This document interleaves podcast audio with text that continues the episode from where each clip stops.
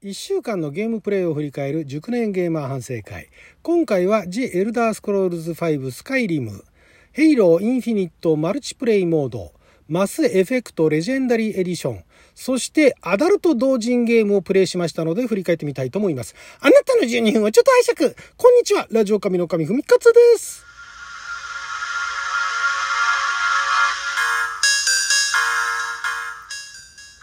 今日は2021年11月30日火曜日、六曜は大安でございます。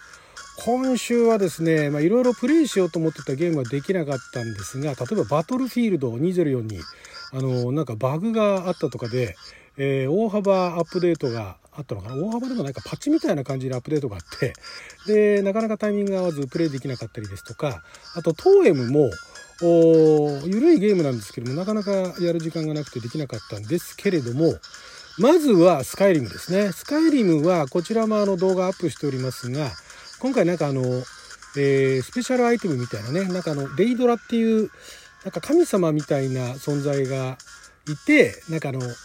それでも神様っていうか、なんか悪神かな、悪魔かなみたいな、そんなのがいて、そのレイドラのアイテムっていうのが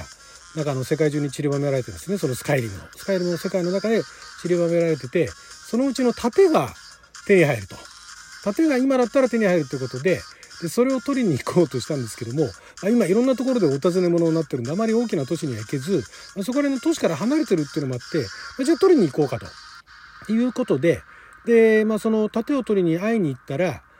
そのある人に会いに行ったら、これこのアイテム素材を使って、まず調合するところから、薬を調合するところから始めようみたいなね、いうところになったんですが、そのうちの4つかな、素材、なんだっけな、なんか吸血鬼の位牌と、あと、なんだっけな、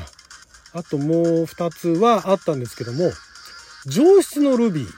ーだけがなくて、普通のルビーあったんですけど、上質のルビーがなくて、どこら辺にルビーあるんだろうなと思っていろいろ探したんですけど見つからず、でどうやらその上質のルビーはそのリフテンという町のサブクエストを受けると手に入るみたいなことを、噂でですね聞きつけて、じゃあ行ってみるかと行ってみて、でその時になんかの流れで、そうか、近くの牧場かなんかで、農園でサブクエ受け取って、でそのリフテンの町の地下のどこかにその弓がね、囚われてるから、それ取り戻してきてくれみたいな感じで行ったら、そこでなんか盗賊のアジトを見つけてしまいまして、盗賊のギルドかなんかに入ろうとすると、そこに行けるようにはなっていたんですが、そのギルドクエストをやる前にもうその盗賊のアジトがありましてですね、別に盗賊に襲われたわけじゃないんですけど、こんなとこに盗賊のアジトあるんだとか思いながら、弓を持って帰って、でそれと引き換えに、上質のルビーが手に入るはずだったんですが、なんかその報酬がランダム発生らしくて、上質のルビーが手に入らず、結局ね1時間半2時間近くプレイしてたんだけれども、ルビー手に入らず、先送りになってしまったということで、スカイリムは以上でございます。スカイリムね、面白いですね。またね、なんかその農園あたりで、なんか夜に着いちゃったんで、取り戻してきた弓をね、その人に渡そうとしたんだけど、その人寝てるから、じゃあ朝まで待機するかっつうんで、待機モードをね、しようと思ったら、間違えてシャウトっつって、うわーっつってやる、なんかドラゴンボーン、いわゆる主人公とかしか使えない技みたいなものを放ってしまって、そこら辺の衛兵がまた怒り出して、でリディアが倒すっていうね、またお尋ね者になったっていう、だからもうリフテンにも行けなくなっちゃったんですね。でお尋ね者になって、賞金首、いわゆる賞金がかかってるものもあれば、賞金はその目撃者を全員倒せば賞金はなくなるんですけど、賞金首にはならなくなるんですが、それでも倒したっていう事実はなくならないんで、その町に行くとやっぱり衛兵が襲ってくるんですね。なのでもう今ね、4カ所ぐらい、全部で9つぐらいある都市のもうね5都市ぐらい行けないんですよ今だから10日間ゲーム内時間で、ゲーム内のその10日間をその都市に行かずに過ごさない限り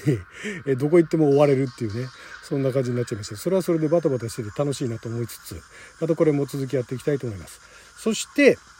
ついに手を出してしまいました。そのバトルフィールド2042がなかなかプレイできないんで、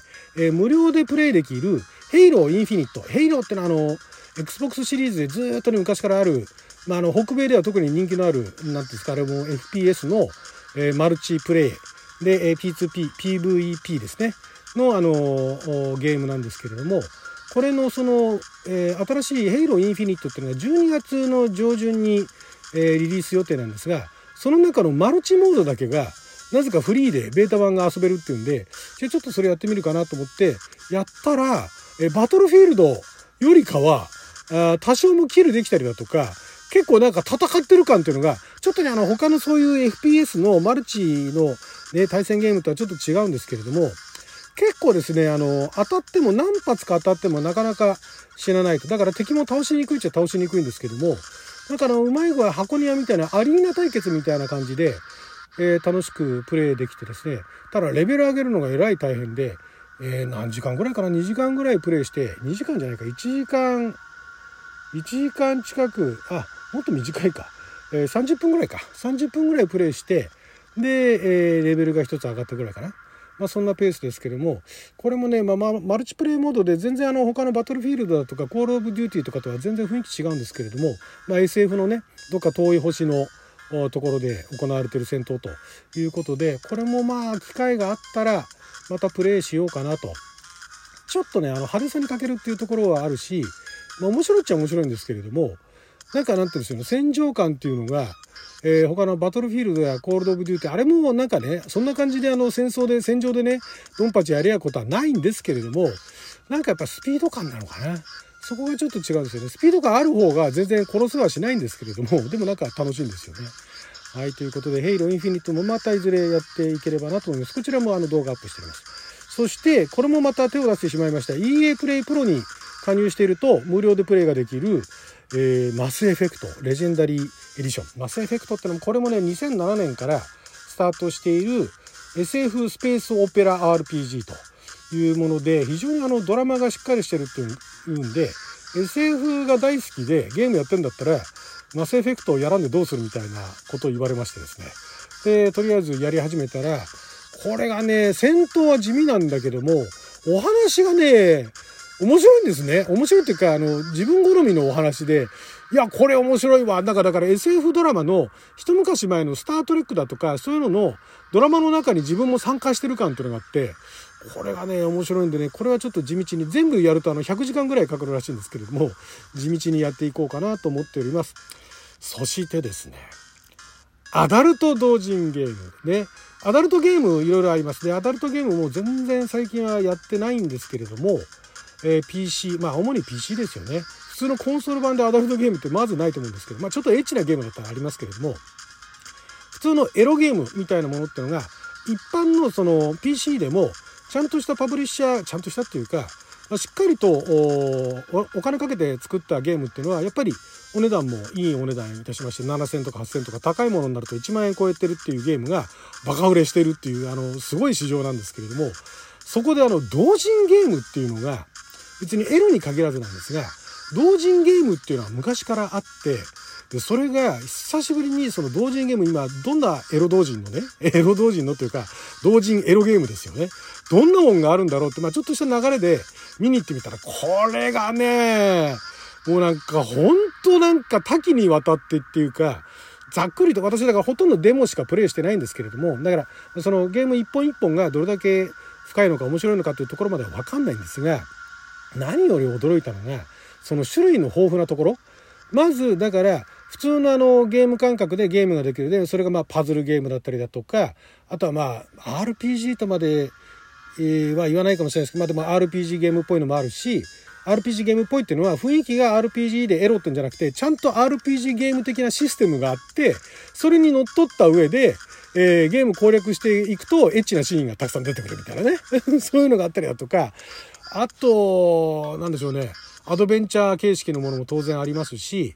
でそういうそのジャンルだけじゃなくて、まあ、ジャンル、そうゲームジャンルだけじゃなくて、それがいわゆるゲームとしてのアダルト同人ゲームなんですが、そのアダルト同人のその、まあ、ゲームとは言い切れないんですけども、 CG がたくさん何百枚っていう CG を作って売り出してる。でその CG の中には単なるエッチな CG だけじゃなくて、そこにドラマがあるんですね。ちゃんとその文章が書かれていて、だからノベルアドベンチャーみたいな、そんな感じですよね。テキスト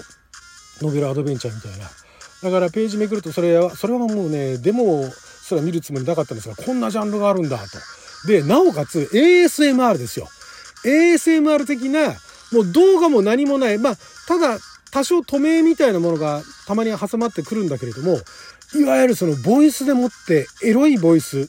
エロいなんかシチュエーションのボイスドラマみたいなものっていうのもすごいお安く売り出されてるんですね。1本あたりが何十分、10分とか15分とかので200円とか300円で売ってるんですよ。すごい世界だなと、もうここまで来たんだと。だから人によってはそういう音だけね集めて、まあ安いしね、それを聞きながらね、なんかムラムラするっていう、そういう世界になってんだなと。であとゲームの方もこれね、普通のいわゆるインディーズゲームみたいな流れでドット絵のゲームもあったりするわけですよ。ドット絵のインディーズゲームの方でも、まあ、いわゆる 3A、AAA タイトルみたいな感じで CG バリバリの 3DCG かなんか使ってやってるものもあれば、もっとなんですか、カートゥーン調だとか、で普通のアニメ調みたいなのもあれば、いわゆる昔ながらの8ビット、16ビットみたいなドット絵のゲームっていうのも普通にあるんですけれども、アダルトの同人ゲームでもやっぱりそういうのがあって、ドット絵なんですよ。ドット絵なんだけれどもエロいっていうね。これね、昔の8ビットパソコンの頃のね、アダルトゲームにハマった人の話を思い出しましたね。なんかもうすごいです。まあさすがに動画アップしてないですけれども、ね、今そんな同人ゲームお安く1000円、2000円、何百円とかでそういうエッチなゲームがプレイできるっていう、なんかね、昔のね、同人誌、エロ同人で私書いたことがあったんですけども、そこら辺の世界を思い出しましたね。なんかとんでもない絵なんだけれども売れてるみたいなねそういうのがあったりとかして面白かったです。はい、ということで12分間の貴重なお時間いただきありがとうございました。それじゃあまた。